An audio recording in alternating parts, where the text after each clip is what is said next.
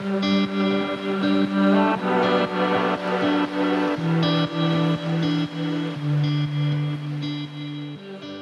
вы земляне, всем привет, меня зовут Амина Мерсакиева, и я ученый научный популяризатор, и это подкаст «Белка и стрелка», подкаст о науке и жизни ученых. В этом подкасте мы рассуждаем о науке и делаем это самым несерьезным голосом. Почему? Да потому что наука на самом деле обсуждается так. Ученые делают науку не в больших лабораториях, как многим кажется, а за кофемашиной и за кофе-брейками, где в расслабленной форме мы смеемся, издеваемся сами над собой и над коллегами и кидаемся идеями только так. Этот подкаст вдохновлен как раз-таки общением на разных кафетериях, э, в разных столовых э, университетов этого мира, где мои коллеги и я обсуждали науку с любовью, с упоением и так, будто нет ничего проще на этом свете. Я надеюсь, вам понравится заглянуть в наш мир науки, и вам понравится наш формат. Не все, к сожалению, любят, когда о науке говорят просто, без чванливости и серьезного тона. Многим нужно, чтобы про науку говорили дяденьки с большими бородами, такие прямо все серьезные, строгие. Это не такой подкаст. Если вам нравится, когда о вещах говорят легко, с любовью, то мы ваш подкаст. А если нет, классно, что вы заглянули. Надеемся, что вы найдете своего эм, контент-креатора. Этот подкаст выходит благодаря моей аудитории, красным котикам, которые рассказывают о подкасте везде и всюду и поддерживают подкаст монеткой. Если вам хочется, чтобы мир вокруг вас становился умнее, то, пожалуйста, подумайте об этой возможности поддержать нас информационно и финансово. Ну а я приступаю к теме. Сегодняшняя тема — это, наверное, мечта всех-всех школьников. И моя гостья — это ученый, наверное, с очень уникальной специальностью, о которой она нам сегодня расскажет. Айнаш, привет! Привет! Спасибо, что позвала на подкаст. Я очень рада, что ты здесь. Я так долго ждала, а, когда ты, когда мы с тобой найдем время и расскажем про нечто, что в моей голове является, ну, прямо современной, эм, современной работой эм, какого-нибудь сверхархеолога, такого адвенчура, я даже не знаю, ну, это точно не герой фильмов, потому что в фильмах до такого еще не додумались, но то, чем ты занимаешься, это, правда, специализация будущего, на мой взгляд. Расскажи, пожалуйста, кто ты и что у тебя Спасибо. за специальность? На данный момент я, я являюсь ученым э, постдокторантом в Институте Макса Планка э, в эволюционной антропологии в департаменте э, археогенетики.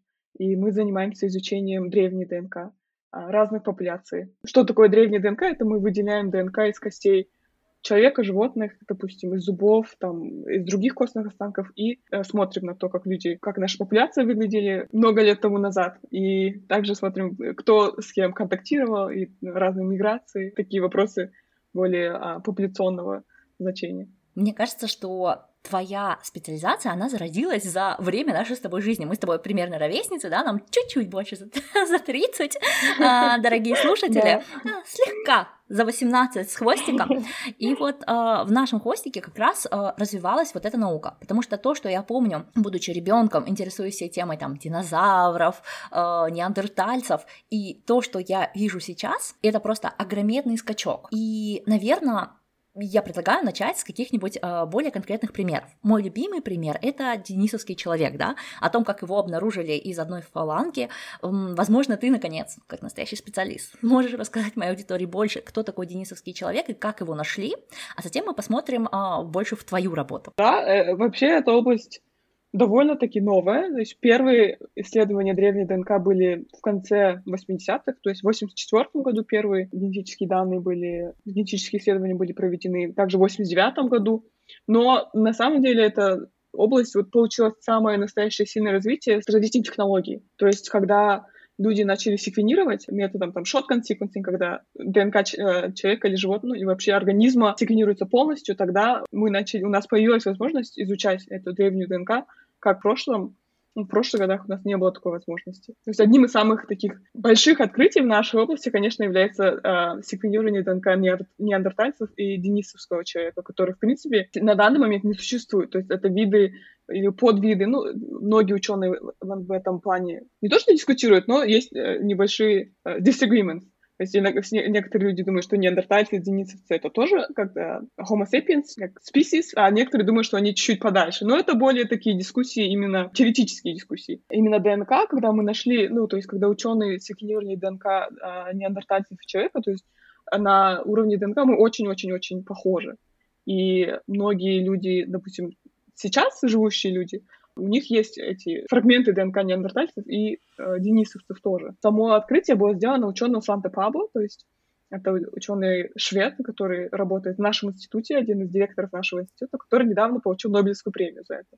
И это, в принципе, было очень важный это было важным шагом для нашей дисциплины, потому что до этого а, эволюционная антропология никогда не получала Нобелевские премии, и э, древняя ДНК никогда не получала Нобелевские премии. То есть раньше это все было как бы физиология, медицина, а сейчас это более, ну, как, чем мы занимаемся, это более теоретические вещи. Мы от рака никого не излечим, но мы просто смотрим на то, как люди выглядели давно, и, возможно, это поможет в каких-то исследованиях. Ничего себе! Ты так честно говоришь, что вы от рака никого не излечите, потому что в СМИ очень много спекуляций, да? Зачем? Во-первых, общественность и СМИ очень плохо понимают, как работает наука. И, mm-hmm. соответственно, они плохо понимают, как выдаются Нобелевские премии. Mm-hmm. А, например, когда выдали Нобелевскую премию за нейтрино на mm-hmm. вот этой презентации, где люди, выдающие премию, объясняют, за что ее дали, главным вопросом было, как на этом сделать деньги. То есть, если посмотреть а, на вот эти вот презентации а, и как бы послушать их сейчас, они все доступны онлайн, вы можете зайти на сайт mm-hmm. Нобелевского комитета и посмотреть там за год вручения нейтрина, вы просто удивитесь, как за полчаса не было задано ни одного около научного вопроса, и они были отголосками презентации, эти околонаучные вопросы, а все вопросы сводились к тому, как на этом сделать деньги, какая польза нам сегодня, да. как вот на этом можно заработать. И фишка в том, что в фундаментальной науке заработать нельзя. В принципе, да. Но можно расширить границы познания настолько, чтобы научиться зарабатывать на расширении вот этих границ познания. Угу. И СМИ придумали вариант, что неандерталец и исследования по неандертальцам стали сверхважными, потому что какие-то заболевания пришли к нам именно от неандертальцев. Неандертальцы вымерли, а значит, нам очень важно знать, из-за чего они вымерли, чтобы самим не вымереть. Mm-hmm. Это вот одна из таких э, мем-историй, которые просто расходятся по интернету в разных вариациях. И я обожаю эти истории, потому что я вообще очень люблю. У меня вот тут вот над э, моим записывающим столом э, прям такая полка, и там очень много книг про э, ДНК, про неандертальцев, прям есть книги про неандертальцев, вот, а, мне это интересно как научпоперу, да, то есть mm-hmm. как исследователю, поэтому мифы знаю, теперь вы тоже, дорогая аудитория, про эту тему а, прокачаны, тоже понимаете, что люди любят приписывать, но для меня открытие, что это все настолько теоретическое, и вы это осознаете, то есть вы не пытаетесь продать это. Ну, в этих мифах, ну, которые, вот то, что ты только что сказала, есть кусочек правды, допустим, некоторые болезни у нас, а, они ассоциируются с генами, которые которые, или с вариантами генов, которые к нам пришли от неандертальцев. Мне тяжело об этом чем говорить, потому что я обычно на английском говорю на эти темы, а сейчас я перевожу в голове, получается, на русский, когда я пытаюсь это объяснить. Но то, что мы от этих вариантов вымрем, это, конечно, неправда. Не вымрем, уже хорошо. Ну, ну, может, от других каких-то вещей вымрем, но точно не от этого. И мы до сих пор не знаем, почему сами неандертальцы, допустим, вымерли. Это такой да. открытый вопрос. Да. Так интересно, а, потому что мне казалось, что они выбрали, что жизнь стала тупо очень тяжелая, они с этим не справились. И я помню, для меня было откровением, что находили скелеты детей неандертальцев с там 9-летней, там 7-летней, у которых был рахит и истончение mm-hmm. костей, а, которое, возможно, которое проявляется только при очень раннем тяжелом труде. То есть жизнь стала настолько тяжело, что пришлось детей вовлекать э, в труд. И я помню вот этот момент, как он у меня очень сильно ассоциировался с книгой. Есть такая книга художественная э, «Клан пещерного медведя». В ней э, писательница придумала вариант, что случилось 30 тысяч лет назад, как кроманьонцы, так сказать, спарились с неандертальцами. Ну, я не, я не понимаю, они, они друг о друге рассуждают как о животных, поэтому, конечно же, тут скорее такой вариант. Вот, и как э, образовался этот новый вид Homo sapiens, да, у которого есть и ДНК кроманьонца, и ДНК неандертальца, и, соответственно, всех других, да, то есть мы можем это представить. Вот. И там тоже в этой книге дети, по сути, там с 8 лет участвуют в, в жизни взрослых, да, то есть они прям работают, там собирают, что-то еще делают. И это очень сильно коннектилось э, с теми археологи- археологическими э, находками, которые были сделаны во время написания книги. Это где-то 80-е годы, может, даже 70-е, точно не знаю. То есть это до того, как э, твоя область науки, в принципе, зародилась и пришла к нам. И мне прям безумно было интересно наблюдать, да, вот как сейчас мы можем посмотреть вот эти книги. Это достаточно посильный объем да. почитать книги с 80-х до сегодняшних дней. Насколько сильно изменилась трактовка, кто такие неандертальцы, от момента там, выхода этой книги до момента получения Нобелевской премии за эту область. Очень круто. Да, и мне кажется, само восприятие неандертальцев поменялось. То есть раньше все думали, неандертальцы это такие не слишком умные, очень, э, допустим, недоразвитые, недоразвитый вид людей. Но сейчас, допустим, по-моему, люди так не думают о неандертальцах. По-моему, то, что мы сами с неандер... то есть то, что у нас есть неандертальская ДНК, это поменяло как-то наше само восприятие того, кем неандертальцы были, в принципе. Да. Хотя мы очень мало знаем о том, кто были неандертальцы, и еще меньше мы знаем о Денисовых, о денисовцах, потому что у нас нет, в принципе, костных, э, допустим, полного скелета денисовца у нас нет. Да ладно, полного. У нас есть одна фаланга и челюсть, да? Мы умудрились, там поэтому Есть пару зубов там, да. Вот как бы это же а, но круто. очень мало, да. Вот. А, мне, знаешь, еще кажется, что если бы неандертальской... Сейчас я, может быть, введу всех в заблуждение, но у нас есть специалист, и она нас исправит. так что, ребята, внимательно слушайте. Есть такая идея, что у европеоидов неандертальского ДНК больше, чем у других mm-hmm. рас, да. А, и сейчас мы не сводимся к эпигенетике, да, мы сейчас не говорим, кто лучше, кто хуже, просто складывается впечатление, что неандертальцы жили большей части там, где сейчас живут э, европеоиды, да, вот примерно такая формулировка. Надеюсь, никто тут mm-hmm. не ударился ни в расизм, ни во что-то другое, да? Сейчас нет речи, что мы сверхбольшие. Разница идет на там, я не знаю, проценты. Ну, может, а, у европейцев там 1%, 2%, да, а, неандертальской крови, сейчас было условное число, а у азиатов, ну, 0,5, да? То есть это не такая большая разница. На самом деле у азиатов больше неандертальских ДНК, чем у европейцев. Вот, вот это ты сейчас разрушила миф в моих глазах, потому что да, СМИ очень много говорили, что если да. бы у европейцев не было такого большего числа неандертальского ДНК, то типа не выделялось бы такого большого mm-hmm. количества денег на их исследование, что типа, а, ну раз мы ассоциируемся с неандертальцами, значит мы, э, ну, неандертальцы не могут быть недоразвитыми, они же наши там какие-то условные предки, вот. Значит, это неправда. Ну, это, ну, по-моему, это ну, большинство находок неандертальцев, они, конечно, из Европы, поэтому, возможно, из-за этого много денег потеряется. А по самому количеству ДНК, да, у, а, восточных, у восточноазиатских популяций больше процентов неандертальского ДНК, чем у европейских популяций. Ничего себе. А Ты просто сломала мой а, вот, допустим... картину мира такая. А, а, допустим, денисовская ДНК очень, допустим, самый высокий процент денисовского ДНК у популяций, которые живут вообще в Юго-Восточной Азии, да получается. Ладно. Блин, да. Ну, это а очень... Дробышевский сказал Потому где-то, что... что на Тибете. Он утверждал, что как раз высокогорные э, народы имеют больше mm-hmm. процента денисовской ДНК, и существует теория, что как раз-таки денисовская ДНК э, позволяет высокогорным э, народам mm-hmm. больше дышать э, в разреженном воздухе. Что вот эти вот, например, шерпы, ну, да? Ну, вот это, именно этот вариант, это да. То есть то, то, ДНК, этот а, ген, который, варианты которого позволяют, допустим, популяциям Тибета усваивать больше а, кислорода, этот, этот ген называется ИПАС-1, он, он идентичен с, денисовцами. Но а, по полному геному я не знаю, больше у них процентов или нет. Вот этого я не могу точно сказать. Но вот то, что вот этот ген один, а, как бы, они в одном и том же варианте у денисовцев и у тибетцев, это правда. Вау. Круто. Что вы должны были сейчас понять, дорогие, дорогая аудитория? Это то, что никому нельзя верить. Даже любимому научному популяризатору, каким является для меня Дробышевский, верить нельзя, перепроверять надо всех. И поэтому нужно звать профессионалов в этой области в каждый эпизод. Поэтому подкаст будет выходить бесконечно, потому что вопросов у меня меньше не становится. Скажи мне, пожалуйста, когда мы с тобой первый раз познакомились, это было в Стокгольме много лет назад, ты тогда приезжала, еще только заканчивая свою PhD в США, правильно? Так давно было. А, да. И ты после этого собиралась в юго... В, в Мексику или Перу, в Южную Перу, Америку на... Мгм. в Перу. Перу. Я просто запомнила, что это что-то такое экзотичное, куда я хочу, но, но никак не доберусь.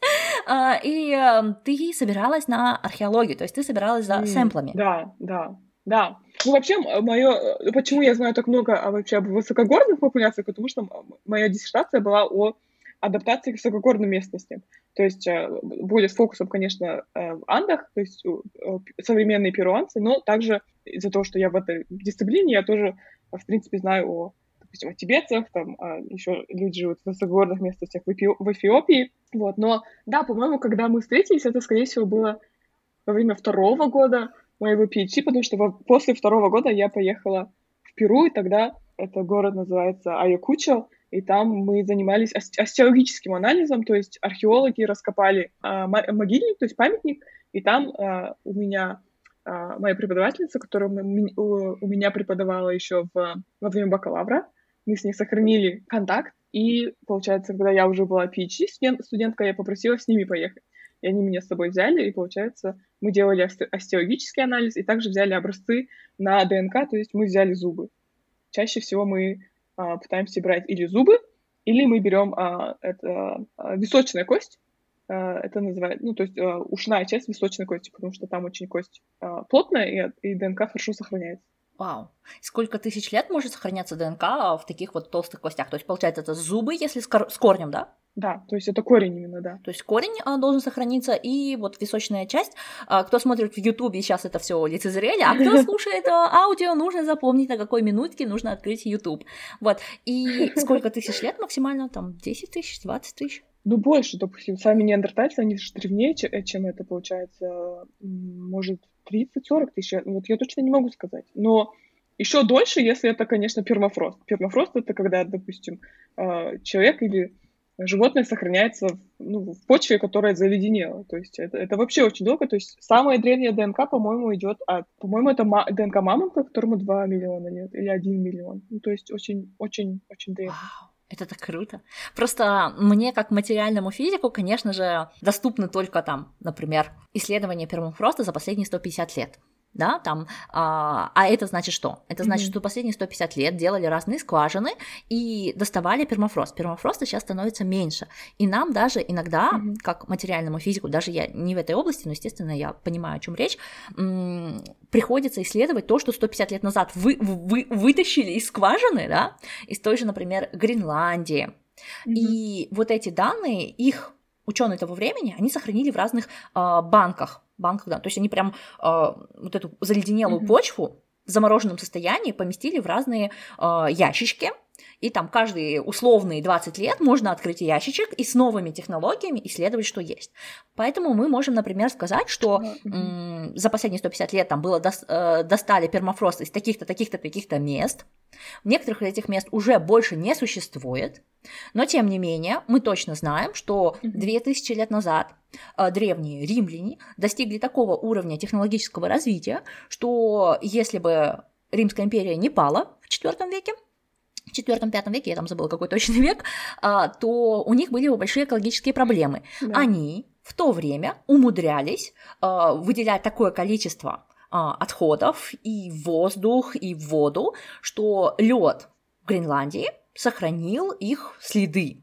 И эти следы сравнимы с тем, что мы вытворяем Великолепно. сейчас. Точнее, не сейчас, а вот в 70-х, 80-х годах. То есть Мгм. на начало а, такого очень сильного антропологического эффекта на современную экологию а, мы можем вот на это сравнивать Мгм. то, что вытворяли древние римляне, учитывая того, что их технологии все равно были намного проще, чем наши. Вот. И это все максимум, что мы можем Да. посмотреть в нашей да, области. У тебя такая область миллион лет назад. Машина времени просто. И, по-моему, геологи тоже смотришь же на пермафрост и тоже многие миллионы лет. Да, ну назад. они же не материальные физики, понимаешь? У них там св- своя игрушка. А, да. В биологии я понимаю только то, что это отдельная наука. И, ма- и мне хватает этики не шутить, как Шелдон э, из э, сериала «Теория большого взрыва», да? То есть я уважаю геологов, у нас был даже целый эпизод с геологами. Но это максимум, на что хватает моих познаний. да, да, геологи тоже работают вот с этим вот пермафростом, который был собран за последние там 150 лет, э, когда ин, э, начался, когда началась индустриальная революция, и появились возможности делать глубокие скважины. То есть вот, ну, нефть, вы знаете, в середине 19 века начали добывать. Примерно в то же время ученые стали добывать пермафрост. И я просто поражаюсь этим людям, да? У них даже холодильников толком не было. Они умудрялись сохранять это. Как, блин, они додумались? Просто котики. Котики, вот mm-hmm. привет ученым 150-летней давности, которые просто молодцы. Конечно, большую часть э, вот этих э, баз данных мы имеем с начала 20 века, да, то есть в основном пермафрост, mm-hmm. э, который у нас сегодня есть из пропавших, это вот с начала 20 века. Э, и геологи, и материальные физики, и экологи используют вот эти данные, потому что, опять же, по той же Гренландии уже, ну, она тает, и, соответственно, не так все можно исследовать. Вернемся к твоей теме. Окей, ты, ты брала вот, значит, эти вот кости, и на этом основе написала свою PhD, да? Какой главный Ну, а мое PhD, это, это, этот проект был не в моей PhD, это был проект около моего PhD. То есть этот проект до сих пор у нас идет. Так что а. он уже идет пять лет. Мы до сих пор занимаемся и добыванием ДНК, и анализом. Так что, надеюсь, скоро он закончится. Да, то есть можно две PhD закрыть, да, за это время? Да. Ну, в принципе, это, мне кажется, в этом ничего страшного нет, поэтому... Да. Нормально. Вырастили несколько PhD. По-моему, да. вообще супер. А, но, а какой был месседж твоего PhD? Ну, мой, э, мой PhD вообще был чуть-чуть сфокусирован на других методах, то есть я исследовала эпигенетику. А, и здесь это, получается, я исследую генетику с чуть-чуть разных углов, получается, э, древняя ДНК сейчас и эпигенетика Э, в моем PhD. То есть эпигенетика это, это, модификации ДНК, которые саму последовательность не меняют. То есть это может быть различные химические модификации, которые меняют, допустим, как она сильно э, запакована или нет. Потому что ДНК у нас в клетках запакована. И, допустим, если она сильно запакована, то разные полимеразы не могут туда достигнуть, чтобы э, эти, допустим, белки там можно было синтезировать, ну, чтобы клетки могли синтезировать эти белки, допустим. Вот, и мы смотрели на эпигенетику людей, которые живут в высокогорных местностях, и сравнивали с теми, кто живут э, в низкогорных местностях, и искали какие-то возможные ассоциации с, именно с адаптацией. Wow. Вот. И нашли? Так же за, а, за один PhD, за три года. Ты все сделала? Нобелевская премия когда, да? Я PhD снился мне пять лет. У меня тоже. Это нормально. Нет, в Штатах PhD длится долгое время по сравнению с Европой. И, ну, потому что мы берем классы первые годы. Вот. А, да, нашли а, различные модификации, которые мы искали именно в, я не знаю, как нужно сказать, pathways. Это раз, разные, а, а, это когда у нас маршруты есть гены, а гены, ну, у них же разные функции, получается, есть по функциям их можно разделить на группы. То есть, допустим, mm-hmm. гены, которые отвечают за, за адаптацию к, к гипоксии, то есть то, что нам интересно, это один какой-то pathway, то есть это получается, это группа генов, да, в ней мы нашли различия, потом э, в других генах тоже, э, которые занимаются, которые вовлечены в нейрологических процессах, э, и также в, э, знаю, как на русском это сказать, конечно, ну, наверное, тогда я пропущу. Оставим этот э, вопрос для тех, кто э, знает английский и может зайти, конечно, спросить отдельно, да, то есть э, обязательно в разных соцсетях у меня будут посты, где можно будет прийти и задать вопросы mm-hmm. э, на Ютубе в комментариях, вы можете прийти в Телеграм. Ребята, вся информация в инфобоксе. И да, те, кто все еще не нашли меня в Инстаграме в июле этого месяца, о, этого, в июле этого года, Инстаграм удалил мой старый аккаунт. Если вы меня все еще не можете найти, это нормально, потому что я там в новом аккаунте, в теневом бане, но в инфобоксе есть прямая ссылка Заходите, подписывайтесь, там есть активность, э, и оно примерно на том же уровне, что было в старом аккаунте. Вот, э, не забывайте задавать вопросы, потому что если вы задаете вопросы, я понимаю, что тема вам была интересна, и мы можем записать еще несколько эпизодов. Это же бесконечный подкаст, да, нам еще 70 лет писать, ребят. Вот. Как бы я просто планирую как минимум достажить как раз. Сейчас это возможно. Вполне себе. Я причем считаю, что это даже возможно для людей, которые, которым сейчас там 60, 70, 80, да, то есть они могут дотянуть до 100. Угу. А уж мы, которые молодые и можем сохранить свое здоровье, мы можем следить за своим а, развитием, смотреть там, а, как развивается наш мозг, ловить свои болезни на, раз... на ранних стадиях, то это mm. же вообще сам Бог велел. Большинство должны дожить до 100 лет, особенно если у них есть доступ и к информации, и к инфраструктуре, да. Вот, мы все таки не неандертальцы, чтобы там 40 лет тудум тудум тум вот так окей более-менее понятно чем ты занималась на PhD ассоциацией mm-hmm. э, генов, эпигенетики, адаптации, э, адаптации генов у людей, живущих в высокогорной и низкогорной э, местностях. А, скажи, пожалуйста, сейчас ты делаешь постдок в Германии, здесь ты продолжаешь mm-hmm. ту же работу, которую ты делала по э, эпигенетике в Перу, да? Да, постдок у меня получается по древней ДНК. Я уже здесь три года, больше, чем три года. Это четвертый год моего постдока. время пролетело, конечно, незаметно, потому что большинство моего постдока прошло во время пандемии, поэтому много чего невозможно было сделать, и было довольно-таки тяжело. То есть я переехала в Германию в начале, получается, в сентябре 2019 года, уже в марте 2020 началась пандемия, поэтому было всего 6 месяцев, чтобы как-то адаптироваться, и потом нам сказали сидеть дома. Поэтому это, конечно, было интересно, но, в принципе, моя работа не так сильно пострадала, допустим, как те люди, которые занимаются лабораторными, э, лабораторной работой, потому что я, в принципе, занимаюсь только анализом данных и написанием статей, поэтому, э, в принципе, э, подключиться к серверам было возможно, и все это, конечно, делать было возможно, но другим вопросом оставалась, конечно, продуктивность во время пандемии и вообще хотение или нехотение работать, что, в принципе, многие люди... Ментальное здоровье. Да, ментальное здоровье, это да. просто просело. Да. Наука — это вообще про депрессию, да? Вот а, скажи, пожалуйста, ты входишь в те 60%, которые после защиты PhD впали в депрессию? А, мне кажется, нет. Но... Блин, ты первый человек, ну...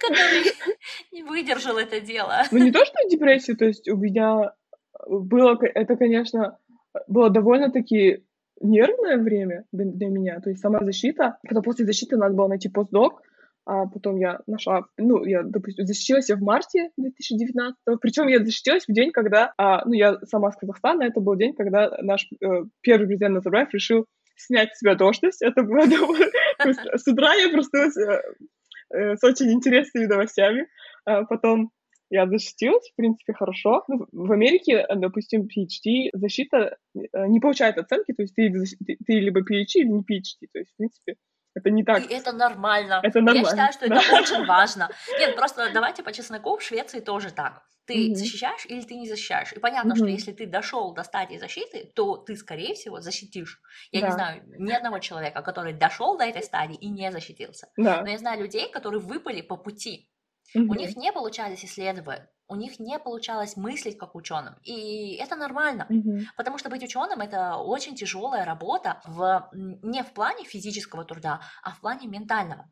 Да. И сегодня, в 22 году, я думаю, каждый из нас имеет хотя бы какой-то опыт, когда ментально тупо не вывозишь. Вот ученые каждый божий день не вывозят. У нас работа такая. Мы должны быть глупыми, несмотря на то, что мы явно интеллектуально развитые представители нашего комьюнити, но в целом мы должны чувствовать себя глупыми, потому что мы отвечаем на вопросы, на которых нет ответа. Если mm-hmm. ученый не чувствует себя глупым, он занимается какой-то неправильной наукой. Да. Чувствовать себя тупым это наша обязанность.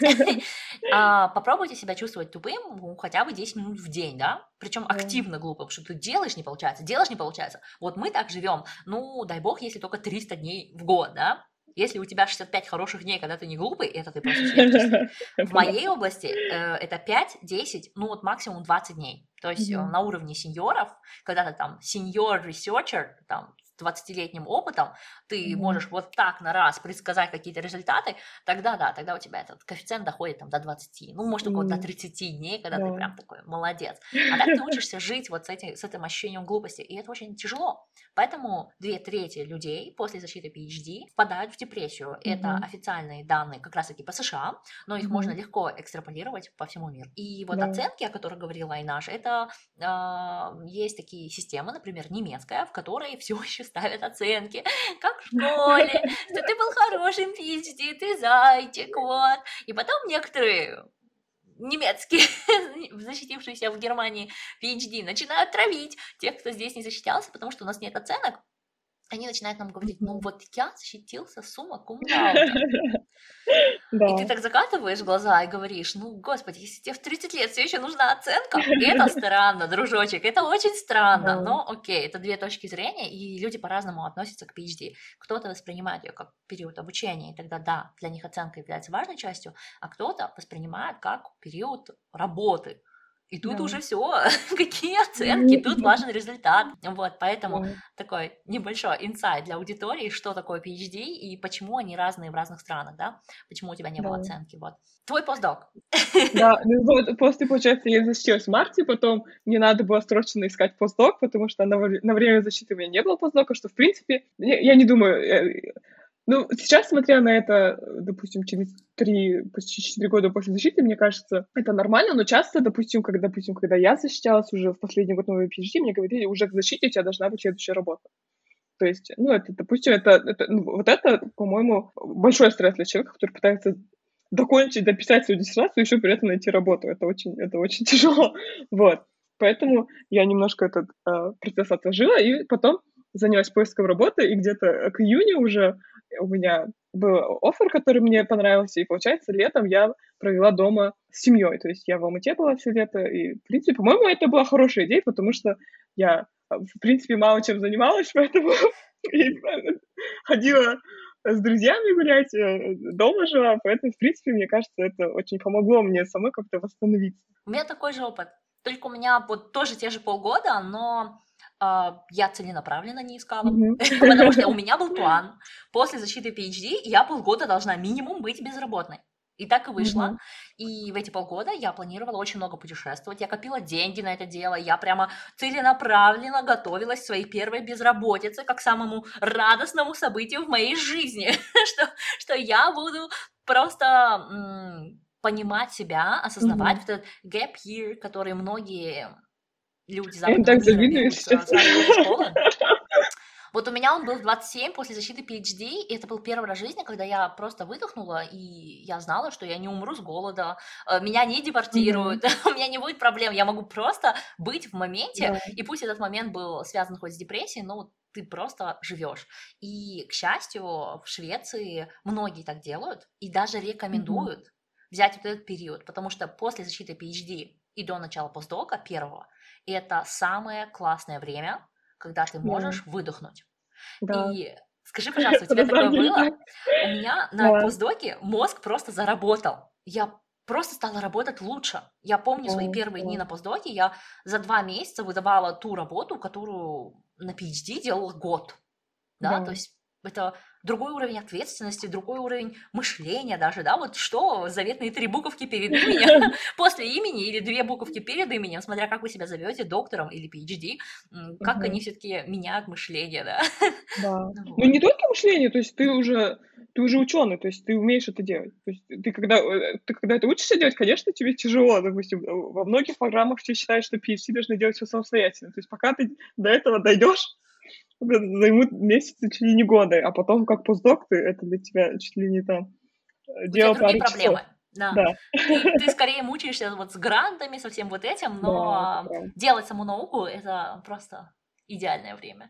Постдок это рекомендация, ну, ребята. Это время, да. это Но это классно. тоже время с большим стрессом, потому что постдок это тоже это не постоянная работа, это э, временная ну, работа. Такая, да. Да, и да. Часто люди бывают на контрактах, которые длятся полгода, год, а это очень тяжело, допустим, если ты для постдока переезжаешь в другую страну, то есть ты заново начинаешь свою жизнь, а тут он у тебя через год заканчивается, и тебе надо в другую страну переехать. Ну, в этом плане, конечно, по-моему, когда человек молодой, это классно. Ты поехала в одной стране пожила, в другой стране пожила, а потом, когда ты уже взрослеешь, это просто тяжелее. Допустим, у тебя есть друзья, у тебя есть жизнь, а тебе нужно взять и все это как-то поднять и это, да, да. это очень и вырвать да. себя с корнями и заставить себя вжиться в другое место. Это, да, это не так просто. И каждая иммиграция это все-таки шаг назад. Мы об этом с вами довольно регулярно говорим, дорогая аудитория. Вот.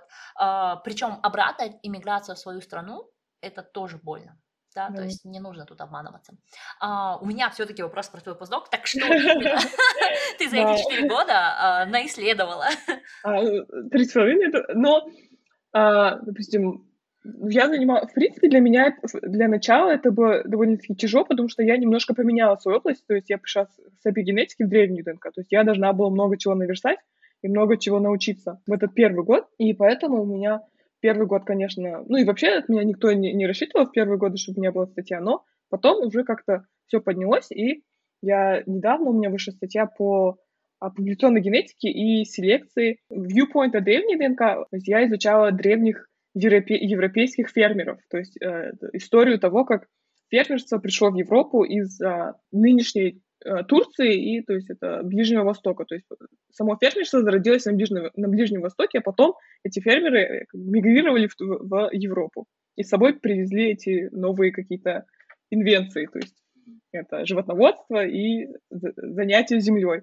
Вот. И вот этим мы занимались, то есть мы смотрели, а, кто они такие, допустим, кому, есть ли какие-то близ, близкородственные связи в этой популяции, то есть, допустим, если у нас есть какой-то, допустим, могильник людей, мы смотрим, а, кто были, допустим, по полу женщины, а, по полу мужчины, потому что мы можем, э, изучая ДНК, определить, кто были мужчины, кто были женщины, мы потом можем смотреть, кто были друг с другом связаны родственно, родственно допустим, а, братья, сестры или, допустим, родители. Разные другие вещи тоже мы, нам интересны, допустим, как э, генетически мы можем определить, была ли это большая популяция или маленькая популяция, допустим. Ну, очень много вопросов, которые, в принципе, мне кажется, интересны даже просто людям, потому что это история человечества, возможно, ну, в данном случае это история Европы, но, в принципе, такие вопросы, конечно, они могут а, задаваться во всех уголках нашей планеты. Ну, это, конечно, безумно интересно. Мне кажется, один лучших примеров это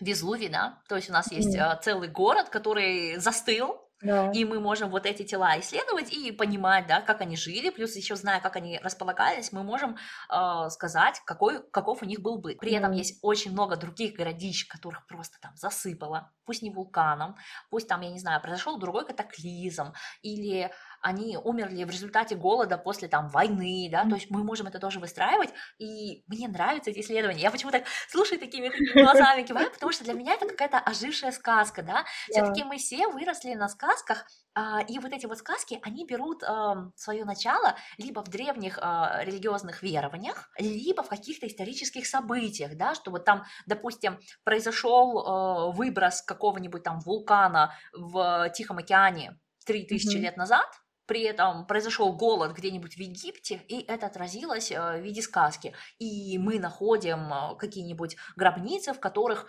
просто меньше зерна, и мы так предполагаем, mm-hmm. окей, там был такой период, и при этом мы находим там тело нескольких умерших, у которых раз, и не хватает там какого-нибудь витамина, который как раз получается из вот этих зерен, да, это просто пример, я сейчас очень абстрактно рассуждаю из всего того, что когда-то слушала и у Дробышевского, mm-hmm. и у других вот э, ученых в этой области. Это же просто такая магия. Мы заглядываем в археологию прошлого, и вот архигенетика позволяет нам это тоже сделать. Мне безумно это нравится.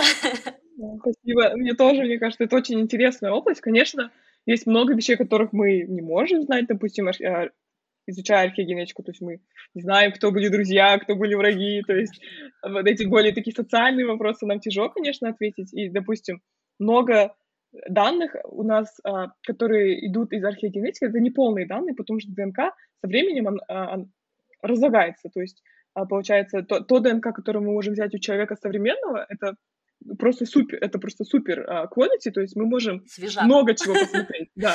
А если это древняя ДНК, ну, где, получается, лежала в земле, всякая деградация была, то есть много чего, допустим, часто у нас э, бывают проблемы контаминации, допустим, если какие-то допустим, не какие-то, ну, допустим, археологи или мы сами там, потому что люди у нас постоянно с, с нашей кожи, э, с нас постоянно падает ДНК. И как э, фанат есть... Трукрайма я прям понимаю, о чем речь. Да, и поэтому мы всегда боимся, что, допустим, наши образцы были контаминированы или они сильно плохо сохранились, допустим, если это была кремация, кремации плохо сохраняются, потому что если это что-то было, если кость была сожжена, то ДНК она немножко распадается. Немножко? И то есть там еще что-то остается? Ага. Иногда остается, да, но в большинстве случаев нет.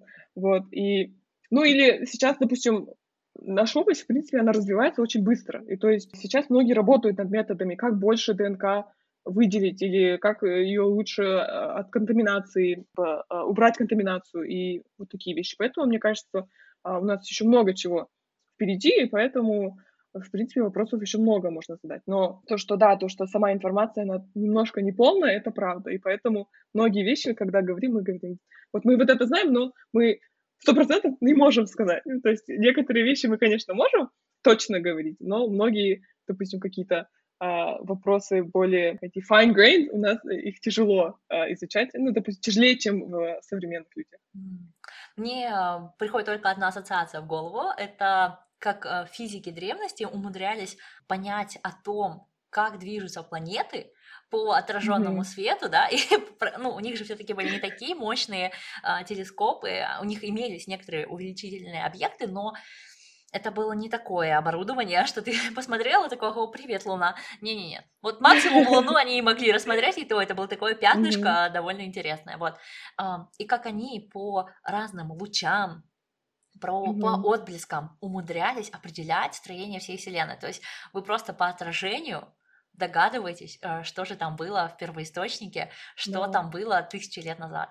И это просто сказка. Я очень надеюсь, дорогая аудитория, что вам, вам понравился этот эпизод, что мы влюбили вас в археогенетику, что у вас есть вопросы, и вы захотите изучить еще эти темы.